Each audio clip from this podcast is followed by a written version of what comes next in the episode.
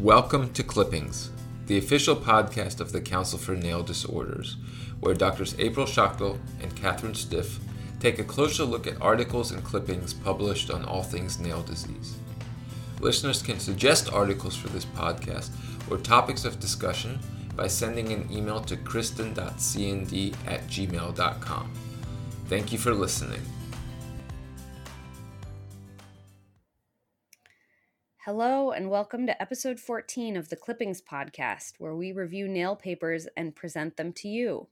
I'm April Schachtel, and I'm joined today by my co host, Catherine Stiff. Hey, April, how are you? I'm good, thanks. My article this month is titled Hands on Nail Surgery Workshop Leads to Sustained Improvement in Comfort with Nail Surgery. It is written by our very own Catherine Stiff and her mm. co authors Nat Jellinek and Thomas Knackstedt, and it was published in Dermatologic Surgery Journal in December 2021. This article examines the short and long term benefits of hands on education in the form of nail surgery workshops hosted by the American Academy of Dermatology, or AAD. By way of background, many dermatologists are uncomfortable performing nail procedures. This is likely due to many reasons, including a lack of experience, a lack of knowledge of nail anatomy, and the potential for scarring after nail procedures. A prior study by Lee et al. in 2011 reported that over half of graduating dermatology residents had performed 10 or fewer nail procedures during their residency, and 25% of those residents had only ever observed nail procedures, not done them themselves. Unfortunately, this knowledge gap and practice gap can lead to significant delays in diagnosis of both malignant and inflammatory nail unit disorders for our patients. Hands on workshops like the ones developed by the senior authors of this article and hosted by the AAD aim to fill this educational gap. The format of the workshop was that attendees were taught by senior faculty in a didactic format, which included videos of each surgery to be performed. Attendees were then assigned to fresh frozen cadaver hands in a two to one attendee to faculty ratio, and they practiced nail procedures with the experienced faculty supervisors. The attendees were surveyed via pre survey, post survey, and 60 day follow up surveys after the 2019 AAD annual and summer meetings. Surveys included self evaluation of skills, including for anesthesia of the nail unit, the skill of using physical examination to identify the location of the primary pathology within the nail unit, nail avulsion, partial nail avulsion, nail unit punch biopsy, and tangential matrix shave biopsy. 43 attendees participated in the nail workshop, and 100% of them filled out the post workshop survey, which is an awesome response rate. Most of the attendees had graduated within five years, worked at a dermatology group or academic practice, and practiced primarily medical dermatology across all questions, the average pre workshop score was 2.52, and post workshop, the average score was 4.47, which was a big increase. It was statistically significant, including being statistically significant for every question individually.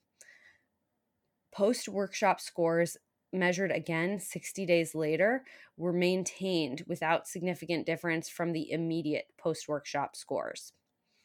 Most participants did not identify significant barriers to practice change, but those that did were few in number, and the barriers they listed included a lack of experience, cost, lack of appropriate patients, a perceived lack of time, and lack of equipment. In conclusion, this data suggests that hands on workshops can lead to sustained educational benefit. Catherine, I wanted to ask what finding surprised you the most about this project? Hmm. Well, with the background research, I was somewhat surprised to see the low number of nail procedures that residents are reporting they perform during their residency. But overall, I was happy to see that for the participants who completed the 60 day follow up survey, the increased comfort with nail surgery was maintained.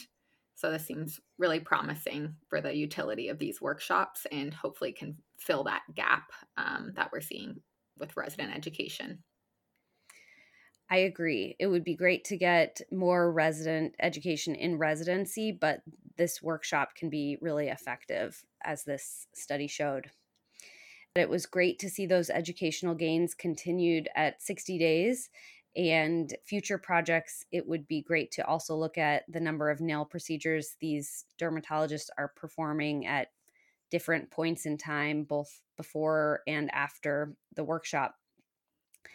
Although this intervention contained both hands on and video components, I suspect the in person interaction and the hands on instruction was a really big benefit.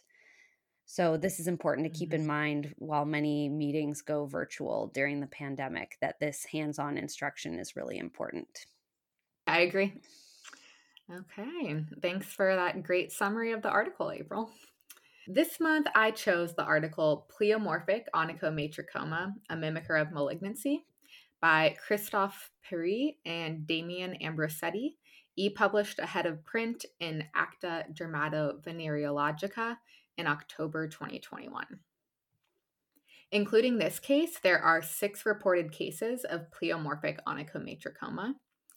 The authors aim to further characterize the clinical, histopathological, and immunohistochemical features of this uh, entity and to propose diagnostic criteria that exclude more aggressive neoplasms.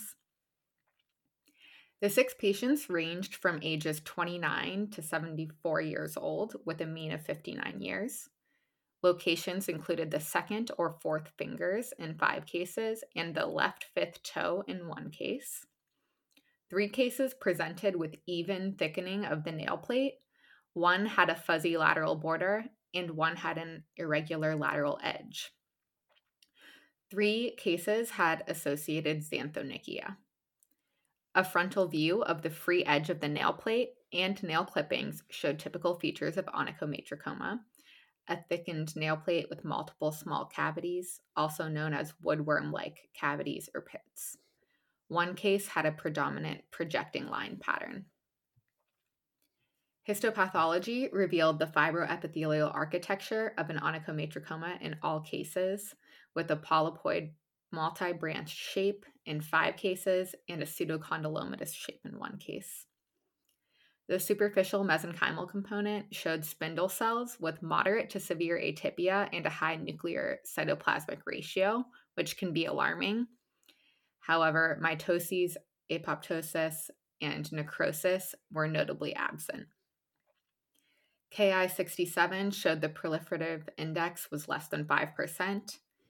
CD34 was diffusely expressed, and CD10 expression was either moderate, with 25 to 50% of neoplastic cells reactive, or restricted to rare perivascular fibroblasts. Treatment ranged from longitudinal excision of the tumor to en bloc excision of the nail apparatus, and there were no cases of recurrence or metastatic disease. So, classic onychomatricoma can often be clinically diagnosed by examining the free edge of the nail plate and finding a thickened nail plate with multiple large cavities and a honeycomb like pattern.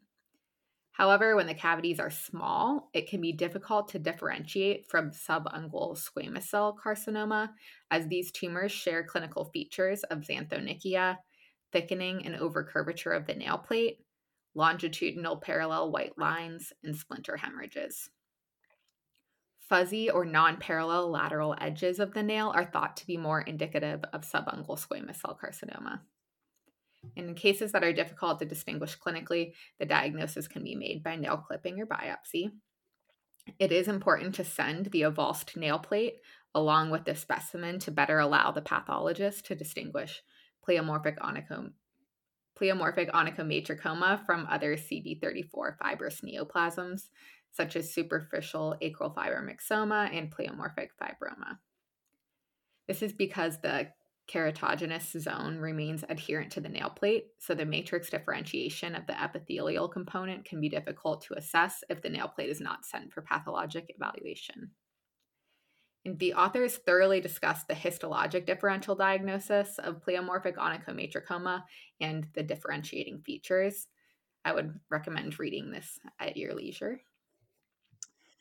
Overall, this article provides a nice summary of pleomorphic onychomatricoma and its distinct features.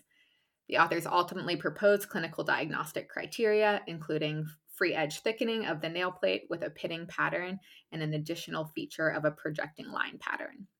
The histologic features are characterized by degenerative nuclear atypia, but with a superficial location of the atypical cells, Ki67 proliferation rate less than 5%, absence of mitotic figures or necrosis, and a distinct immunophenotypic profile restricted to the diffuse expression of CD34 with focal or negative CD10 expression.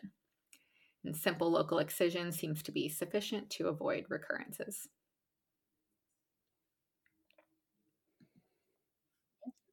Thank you, Catherine, for teaching us about this rare mm-hmm. entity.